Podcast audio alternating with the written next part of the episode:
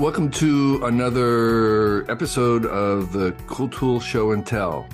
Our special guest this week is Rob Ray. Hey, Rob, would you mind introducing yourself to our listeners and watchers? Not at all. Sure, I'm happy to.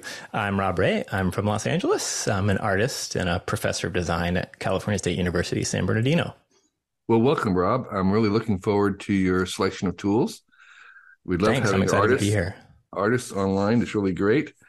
Um, so, can you give me um, your first tool? What's what's excites you these days? Yeah, sure. I um, I I will admit this was a challenge because I'm such a fan of cool tools that I feel like most of the things I own have been on cool tools or or okay. is because of cool tools.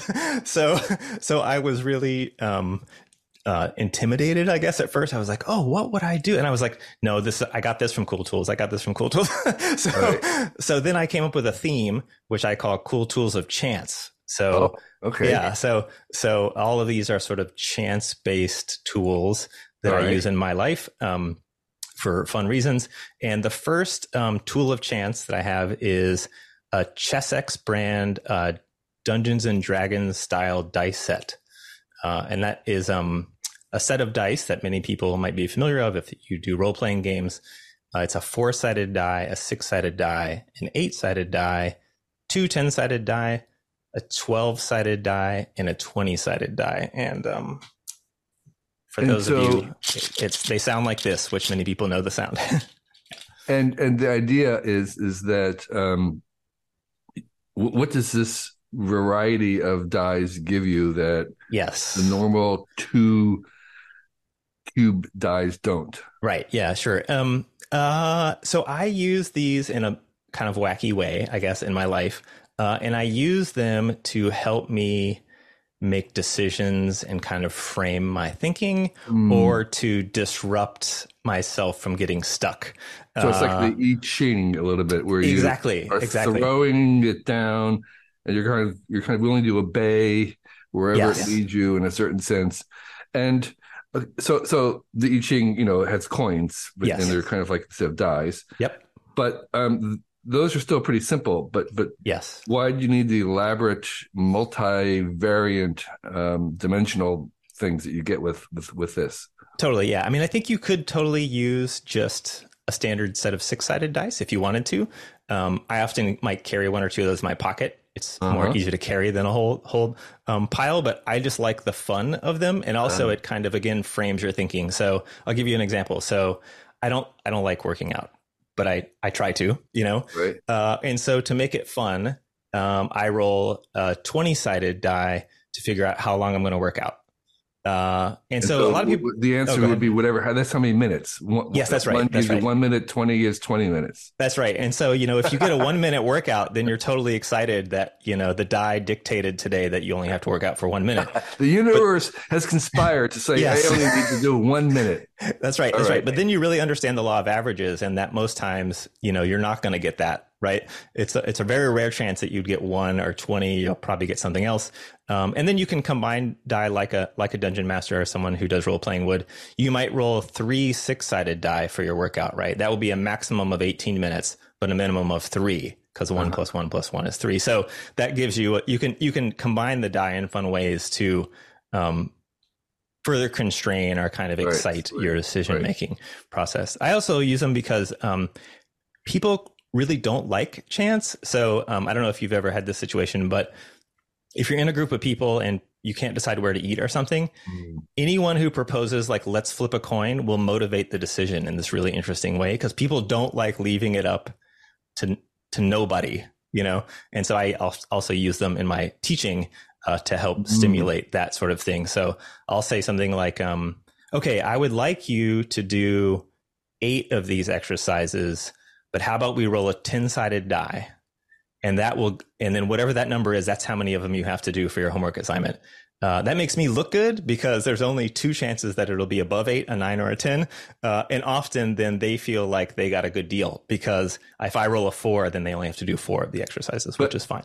But you're saying in this case, they do like the chance. You don't in this have case, the thing do, where the yeah. classroom yeah. rebels and says, no, no, no, no, we don't, we That's don't right. want That's right. That's right. Yeah. And I, and I also have them roll them. Sometimes I have them sort of roll their own assignment. So I'll say like, um, I'll give them a worksheet that says like, you know, roll a dice uh, for I teach um, UI UX, uh, so I teach mm-hmm. a lot of that is like website building and stuff. So if I have them do like a test navigation or something, I'll say just roll the dice to give yourself how many navigation items you have to build. That way, it's like six or eight or three. Uh, because often that's as a designer, that's what we're dealing with. We're, we're, dealing with these sort of circumstances outside of our control, our quantities outside of our control that we then have to, to design into. And uh, so I use the dice for for that as well. It makes me look less evil. Okay. Um, the the the die that you're actually recommending, uh, yes. besides the fact that they're multi-sided and various, yes. are they in any other way superior to other complicated dice? I I find I find them superior, and I'll ex- explain why. The first reason why is they're cheap.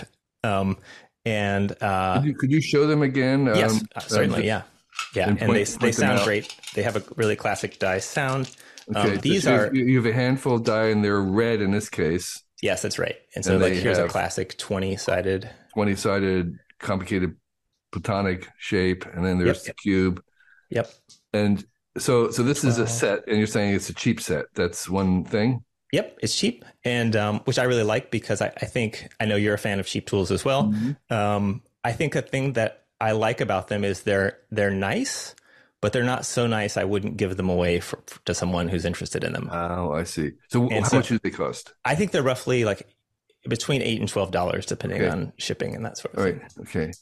They can be even less, um, which is is also great. And the, the reason I really like the Chessex dice is they're so enthusiastic about dice. It's infectious. Like if you go to their website, they have all these different colors, they have all these different sizes. They make these kind of bespoke runs that are really ugly and strange. Right. Um, they're really wacky, and they even sell what they call a pound of dice, which is a thirty-pound box of of dice.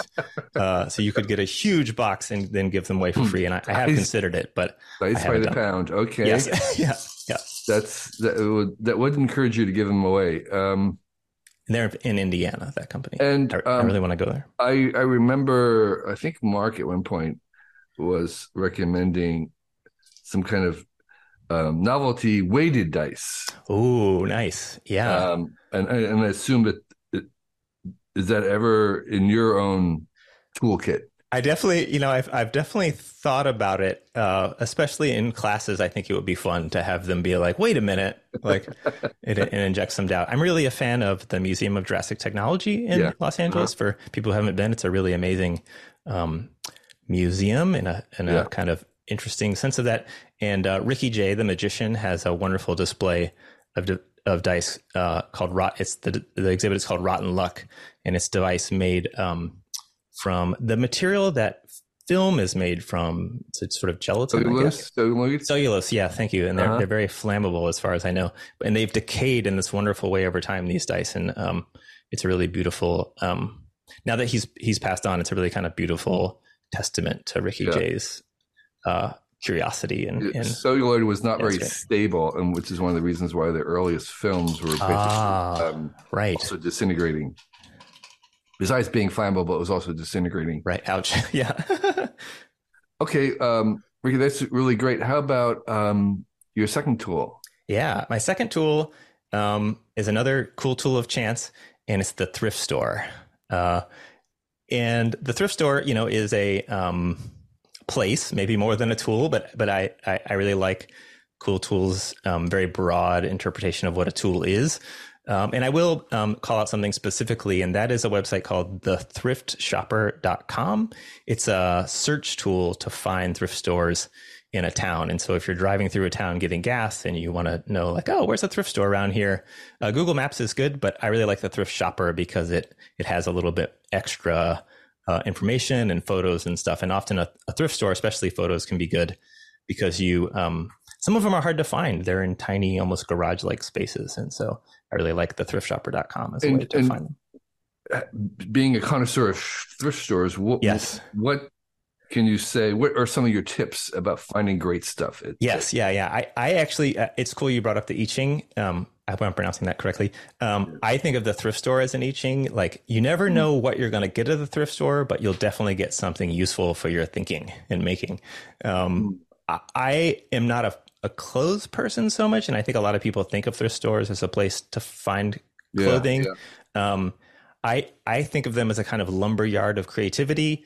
Uh, it's mm. this sort of raw material uh, uh-huh. repository, and so I often gravitate towards the pots and pans, the electronics, the weird piles of cables. Um, but I also um, found I, I brought uh, this is uh, John Steinbeck's The Grapes of Wrath, the unabridged audio book that okay. I got for, for three dollars. and I, I looked this up on um, some of the retail outlets, yeah. and you know, uh, um, audiobooks is one of the things I think just hasn't gotten cheaper over time. Strangely uh-huh. enough. Um, and so I really like that. Uh, this is CDs or is this uh, tapes? These are CDs, so I did have okay. to convert them to MP3 for my um, listening yeah, yeah, device. Yeah, that's really great.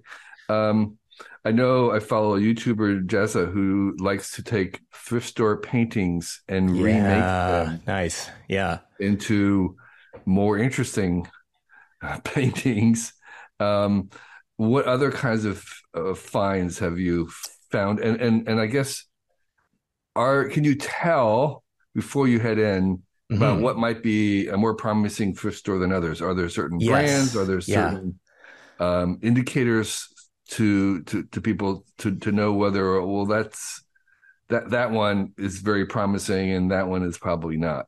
I lean towards the independent um kind of more scrappy thrift stores because I find um, the people in them are more interesting, and that's part of going to the thrift store. Is uh-huh. you know, it's like going to a garage sale. You're just going to end up talking to somebody about something. Yeah. um, and, and, and, and those types of thrift stores attract the the local population, I think, in a way that's really fun, rather than and, the chains, meaning like the goodwill. Yeah, exactly. Yeah, yeah. But but again, the, the, a thing that's nice about the thrift store is it's not up to the thrift store what shows up in them, right? right. And so uh, any thrift store, I think, is a good is a good thrift store. Right, and right. Um, I did I did find this is my coffee mug this morning, and this is a particularly great thrift store find. This is a coffee mug from Vandenberg Air Force from outside of Vandenberg Air Force Base, and this is a commemorative coffee mug celebrating the launch. There you go. Of a spy satellite that supposedly doesn't exist. Uh huh. The K thirteen. The K thirteen has just recently um, right, right, right. Have been exposed when uh-huh. Donald Trump shared uh, photos from what they think was K thirteen. Uh, so you can find things at the thrift store that you just could not buy anywhere else, and maybe no one wants you to. Oh, have. I see. Because they were um, discarded by somebody who worked there. And... Exactly, exactly. It was probably someone's like, "Hey, we did it. You know, here's a coffee yeah, yeah. mug," and then it ended up in in my hands. Yeah, that's really interesting. So one of the changes of mind that I've had, and I've learned over the years about scavenging, mm-hmm. is that um, you really want to, if you're a serious scavenger, yeah, you really want to scavenge only for your current project. Yeah. Otherwise, you turn into a hoarder.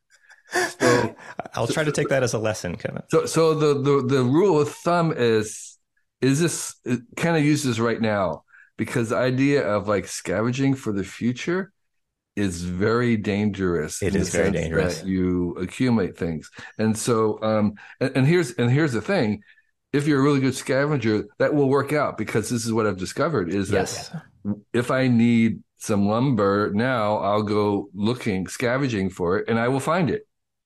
There's totally, enough totally being thrown away that, with few exceptions, you don't really need to stockpile your scavenging. Yes, because I, I, I, to your point, I have deep emotional attachment to VHS tapes that I paid 50 cents for that I can't get rid of. and it's like, these will come back again in my life. They cost 50 cents, but they're taking up too many square feet in my Yeah, yeah, yeah. Um, Wise yeah. words. So, so, um, yeah, so that's that's one caution for you out there. If you're a beginner beginner scavenger, just scavenger for the current need. Definitely, definitely. And, um, or at least go small. That's my that's my. Yeah. like I, I, scavenge Blu-ray DVDs of, of movies that I like uh-huh. um, because they those are now hitting thrift stores because of just the it's 2023. Yeah. You know, people are kind of getting rid of DVDs and Blu-rays, and um, I've got a bunch of them, and I, I do feel bad about it, but they're small. yeah. And do you burn them and then pass them on? You you keep them? Here's the thing that was kind of interesting is I I thought I would, and then I was like, these already take up so little space. All right. You know, I was like, they're they're DVD. I could put them in a sleeve. You know, if I don't care Yeah, about yeah, the yeah, box, I, I also keep the art, but I just take it out of the case. yeah. And I realized that, especially for a Blu-ray, if you rip a Blu-ray, it, it's a lot of gigabytes. Yeah. It's actually the Blu-ray is still sort of kind of an efficient storage mechanism Right, right, over right. a hard drive. So I stopped doing that after I realized a couple of after a couple of runs, I was like, mm, I, I'll just I'll just not have to do that, which has Well, been good. I have friends who use Plex, I think it's called, Yeah, right. which is basically a I cloud I haven't tried that. Yeah. storage for their movies, and they put it on Plex, and then they can access them anywhere they want, anytime. And um, Seems great. Yeah. So it's sort of a homegrown cloud version. Um, okay. So um, but back to then to your tool, which is this Yes, yeah. directory of the thrift stores in the US, I presume, or is it worldwide or what? I, it's, I've only looked in the U.S., so I think the thriftshopper.com is is just for the United States. I Right. could be So wrong. if you want to find thrift stores while you're traveling, or even maybe better ones in the neighbor, your own area, you use this. yeah, and and- I have found some that Google doesn't have when I search Google, which is also nice. Okay. So that's really great. And that is the called again the National Thrift Store Directory. Yeah, the thriftshopper.com. 12,000 stores. Oh, and they also have reviews. People review them. Yeah, yeah, it's good. Okay. You know, thrift store reviews are sort of like other reviews, but but even more interesting in some ways. I think um, yeah, I guess people have different ideas of what they expect from what they expect exactly. Yeah, exactly. Yeah. Oh, it's all clothes. Okay. Yeah. All right. I get it. So, okay. Right. Um, so Rob, what's another tool? Yeah, let's see. Let's see. Oh, okay. Okay, cool. So we're going to move. So another um, cool sh- tool of chance for moving out of maybe antiquity of the thrift store and into an app, which I really like. Um, it's called the Koala Sampler app. And um, I know samplers have probably been on cool tools before. Um, I don't know I- what a sampler is. Tell me, tell me what a sampler Sure. is. Yeah. A sampler is um a, a fancy word for essentially a digital audio recorder uh, with some extra features. And so if you think of like a voice memo recorder or something like that, right? Or even just the voice memo app on your phone, that is a type of sampler. It's recording your voice to a digital file. Um, musicians want special features around this type of functionality, right? Uh, sampler uh, is a, a way that traditionally might be used to record drums that a live musician might play, and then you would use these digitized samples or recordings of the audio to make your own drum patterns or something like that. So like Um, an output into a MIDI or something. Exactly. Yeah. And I, I will admit I have owned many, many samplers in my life and, uh, and have been largely fine with them, but they often suffer a lot of feature bloat and a lot of complexity that I think is kind of scary and off putting to someone like me and, and to other people. And the Koala sampler app that I really like, it runs on, um, it runs on Android devices and iOS devices. I have it on, um, my phone and on my iPad. I'll just show you the phone app right here. Yeah, so you're holding up a screen and I see a lot of red squares and rectangles and Yes, and each of those red squares no holds text a at all. recording. That's right. Yep, yep. And this is um very actually I'll show you here is um on my iPad. I cleared my iPad so you could see like what a person would see when they first load it. And it says Right. here, press and hold a red pad to record. right. And I'll actually I'll just do it really quick. Greetings, Kevin. And now you can see the audio file Okay. All right. in that square. So what sampling is doing is not only recording it, but giving you kind of a display or interface That's right. to work with these little tiny samples and maybe drag them around or combine them or in some ways play with them. Exactly. And a lot of people know maybe what a soundboard is. A soundboard mm-hmm. is used by podcasters or something to play, or on radio to use like a laugh track or something like that. And this Koala sampler you can use just like a soundboard. You can record um, anything you want into these. And people, there, there's a really great, really one of the reasons I want to recommend this is it's four dollars. But the second one reason I want to recommend it is um, there's a really vibrant YouTube community around people who use this and people who come up with hacks like um, screen recording YouTube in order to then sample YouTube sounds into this Uh-huh. and I that sort of thing, which I find um, really fruitful and fun, and in a way, and something that sort of standard samplers don't do. So, so, so what I'm getting is that the Koala app, not just recording them, but also in some ways being able for you to use them, manipulate them, play with them once you've recorded them. Exactly. Uh, yep. Which your voice memo is not going to be able to do. That's right. That's right. And and, and sort of yes, kind of exactly. That's right. It's it's a really an interface to manipulate small chunks of sound or play them in a pattern, um, right. which is your your voice memo tool won't do. And I particularly like the iPhone version because just like the sort of old adage of the best camera you can have is the one in your pocket, right. the best sampler you can have is the one in your pocket. and so uh, you can be walking down the street or he- hear really interesting crows. I find make really wonderful, interesting uh-huh, sounds, uh-huh. and I can just pull it out of my pocket while I'm walking the dog and record. And then, um, besides playing with it on the app, does what what does output to um, other things easily? It does, yeah. There's there's some sort of fancy features where you can pull it into other tools, more c- complex yeah. musician friendly tools. Um, I find that I never, I probably should do that at some point, but I find that I never do. I just get so into making them, uh, and then you can output the whole pattern to its its own MP3 file or something like that if you want. Okay. So you can like make a little song right on the application. Right. And um, that, I find that's kind of the funnest thing to do. So you can export as MP3 then at least. That's right. Yep. That's right. Yep. Yeah.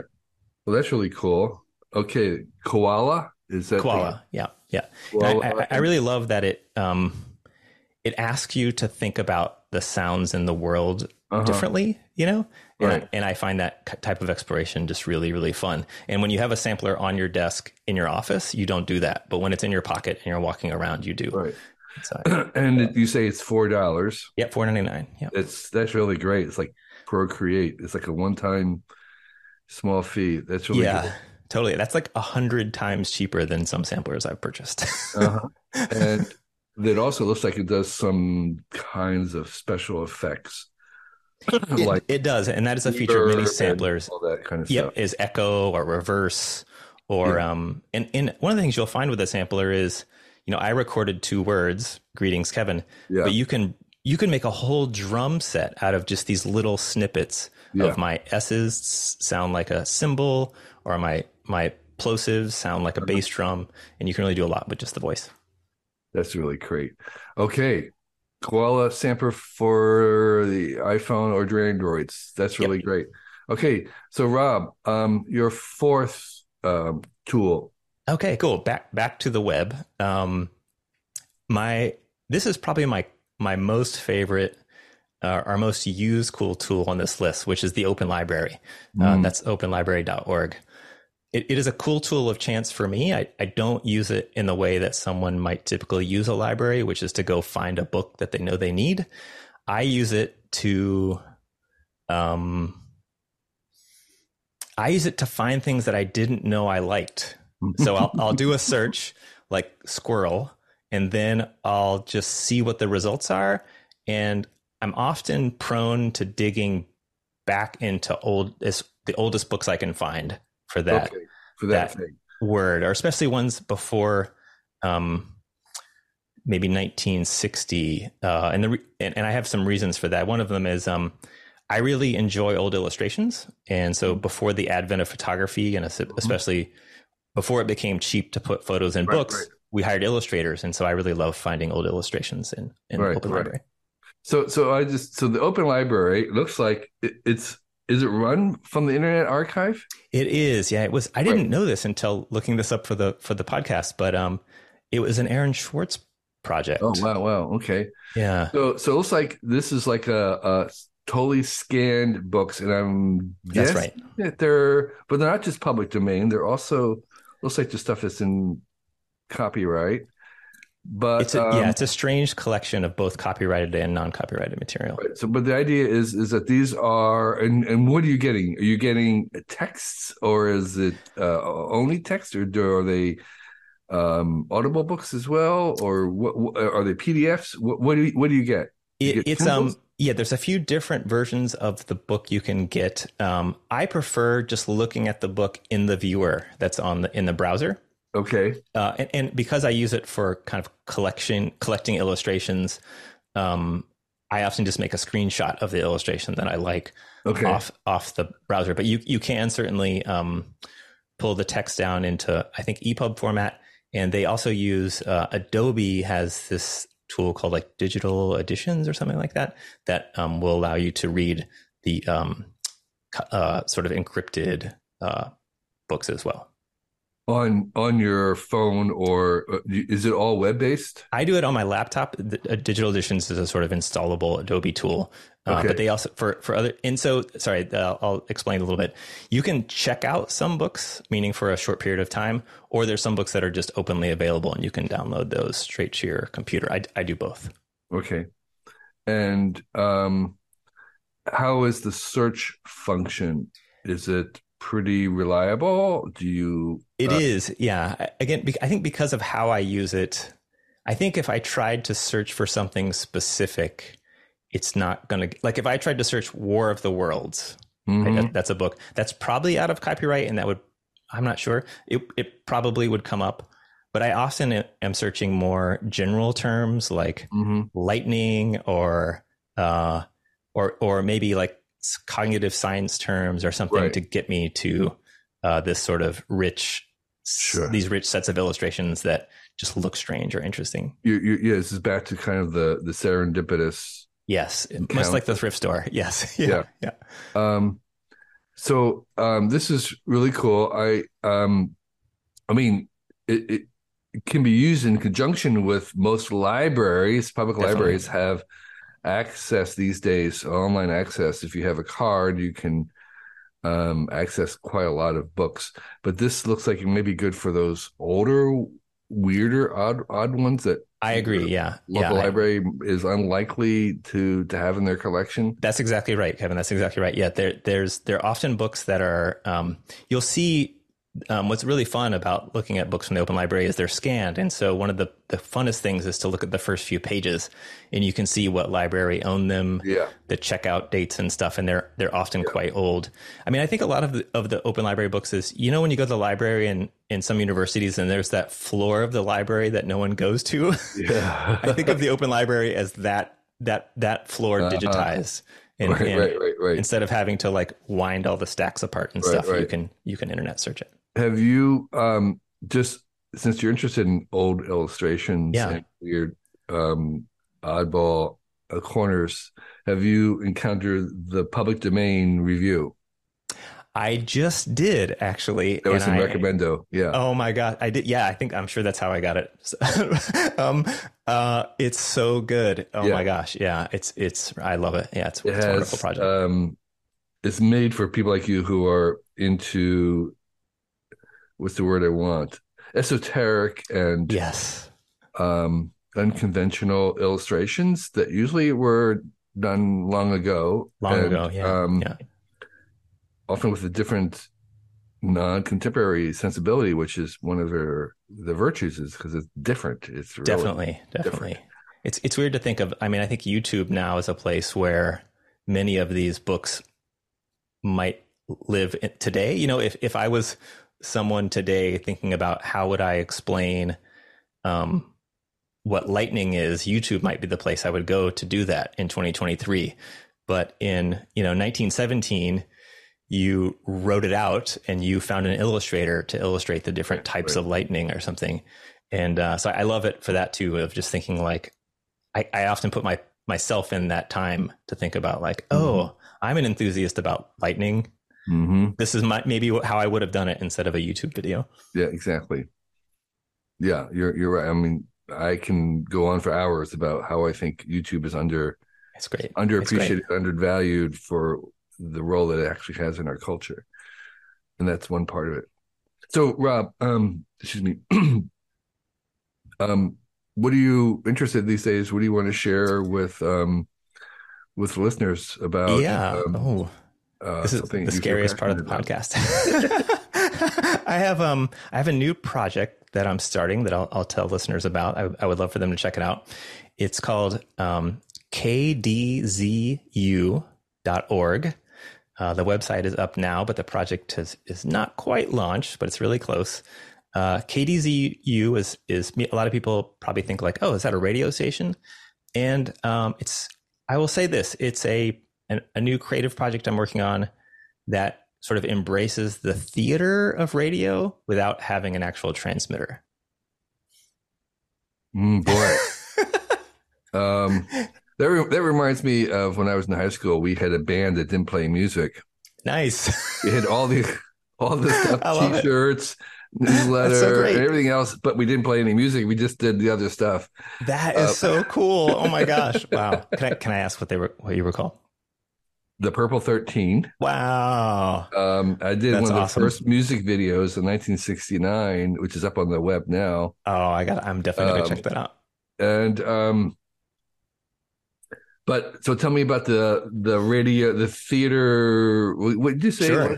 Yeah, was- KDZU. I, I think of it as a theater project, but I am going to play music. Um, Uh-huh. But I- and I think, um, okay, so I'll, I'll try to explain it. So I think radio is still fascinating as a concept. You know, uh, that there's a human who wants to share music with the world, who has an interesting personality that's part Mhm. of their express, creative expression that they use the microphone for. Um, and so um, people may know the electrifying Mojo from Detroit, who's a very uh, uh, kind of heroistic figure for me. Electrifying Mojo played wonderful music in the 80s and 90s in Detroit, but also had a ton of personality. People may know like Wolfman Jack Mhm. also was this kind of um, a larger than life figure that he sort of used radio to to create his character with. Um, and so for me, um, KDZU is this idea of the radio station almost as a kind of spaceship or as a, a site that we see in video, and this will be on YouTube, um, as a kind of theater stage uh, where music is played and personalities come out and guests come on. Uh, but it's using this kind of uh, artifice, artifice of like the radio station with faders and microphones and um, uh, on air lights and that sort of thing uh, to create the scene. But but the point is to, is to share music that um, I love and music that other that my guests will love Mhm. uh, with other people in the kind of age of algorithmic um, prediction. I guess um, this might be a humanistic prediction. So it's in some ways kind of like um, they always make a joke about you know radio being without pictures. You have a face for radio. yes. This is kind of like the YouTube version of a radio station. Yeah. Yeah. It it, it really that's, that's, exactly, interesting. that's- so it's all the, yeah. as you said, it's all the visuals of the control board and people coming in and out on That's air right. light. Um, it's really funny because I only spent one year in college, but during that year, I had a radio show in the morning, a Awesome. college radio show, because nobody else was interested in the Yep. morning. In the morning. up early. I was, Yep. Yep. and I had total one hundred percent freedom That's awesome. do whatever I wanted to do, as far as I could tell. Yep. Yep. because it was like I'm not even sure. Again, I was never sure how many people were listening because it's a morning college radio show. It's like Totally. Yep. up. I don't know, but I'm doing my thing, and um, it was the age when you were playing, queuing up albums, you know, records, vinyl, and you had little cassette recordings on tape for the um well they weren't they weren't the mini cassettes they were bigger cassettes almost like a vhs level thing that did the little you know what's the word routines Right. Right. uh, Right. intros and stuff you had to read the news Yep. from a teletype thing that would print out yep. the news and you'd be reading marking up before and then having to read the stuff so it was very analog there was Yes. there was a i think that's what you're kind of going off there was Exactly. analog sensibility to it that i guess was theatrical now that i'm thinking of you could probably make a sitcom that was just the just the uh radio room The- Right. Right. Right. And like coming- WKRP coming in and going. Cincinnati, right, was was this kind of 80s TV show that was about radio, you know, Okay. that that I find interesting. And there, there was also um this really great film from the 70s called Vanishing Point. It's one of these sort of cop chase muscle car films. yeah but there's a Cleavon Little plays an amazing pirate radio broadcaster out of Goldfield, Nevada, uh, and he sort of is the the narrator of the film, Yeah. and, and his radio voice is that narration, and it's it's a wonderful kind Uh-huh. of way to use radio as a storytelling.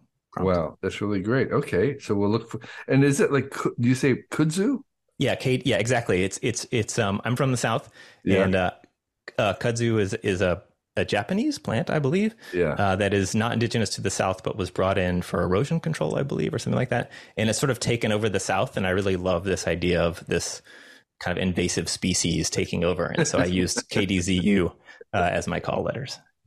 Yeah. Uh, yeah. So um, that's really great. Well, um, readers, listeners can can you know be directed there, and um, we'll wish you the best success. Thank you. Thanks. Thanks. It's it's launching this month, so I'm I'm quite nervous, but uh, I'm ready. I think.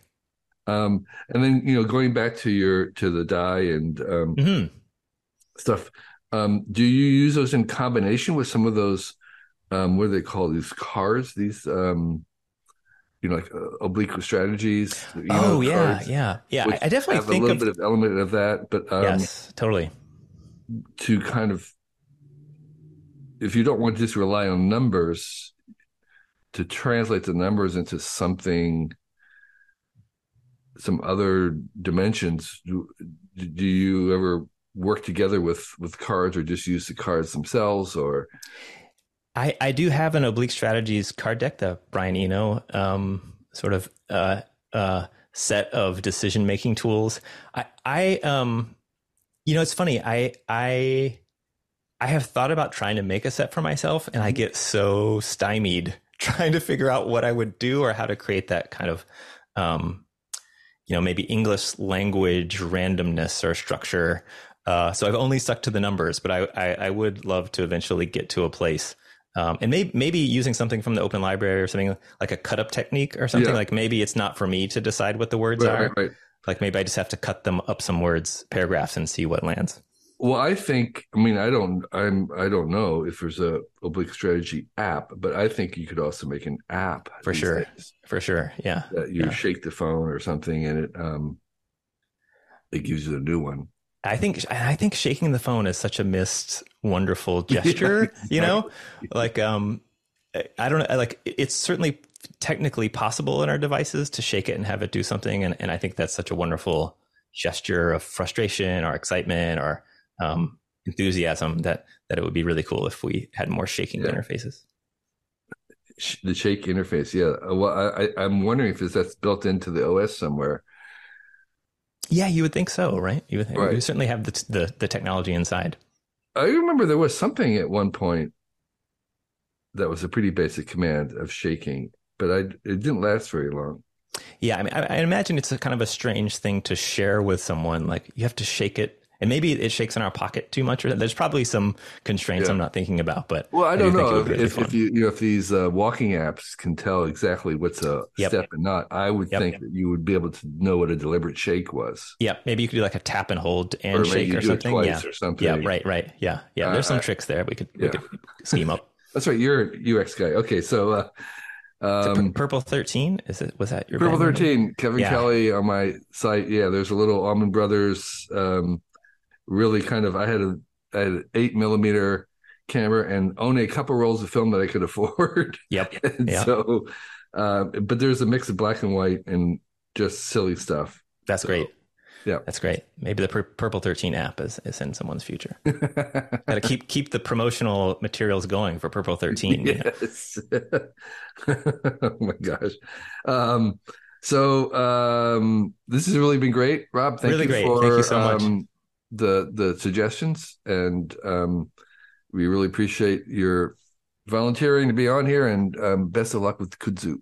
I'm so excited. Thank you. I, I all of my friends are sick of me probably sharing episodes of Cool Tools, and so I'm totally excited to be on one. Well, great. Thank you. Thank you, Kevin. This year, our Cool Tools blog will be 20 years old, which means we've been posting something new every day for 20 years. It's only possible because of the very engaged and knowledgeable readers and listeners like yourself. You've kept this place going, and we are very grateful for you. With this idea of 20 years in mind, um, we decided to try an experiment this year. And I'm inviting our guests and listeners to join me on our Cool Tool Show and Tell, which is the program that you're listening to right now.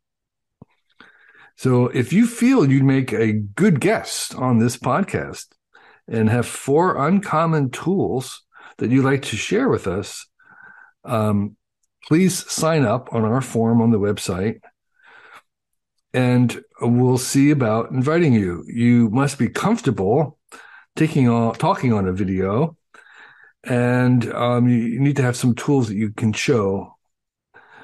Um, we record on, as you know, on Zoom. We do a YouTube version, a video video version of it, as well as an audible version. Fill out the form if you're interested, and um, list your four, four cool tools, and we'll see if there's a good fit. The applications aren't guaranteed in any way, um, and we're looking at tools that are new to us and appropriate tools and um, whether the times will work for you. So um, we're really interested in hearing from people all over the world, not just in the US, although the tools have to be available online, easily available online. And um, if you are a long-time listener, you kind of know what the definition of our tools are. They're very broad. They can be anything that's handy from something in the kitchen to something you use to travel to a workshop to something professional that we may not know about. We're really interested in things that we don't know anything about. So, um, this is an open invitation. We'll give it a try. If you think you make a good guest for this podcast, um, fill out the form. There'll be a link somewhere on our website. Um, and we look forward to, to chatting with you. Thank you.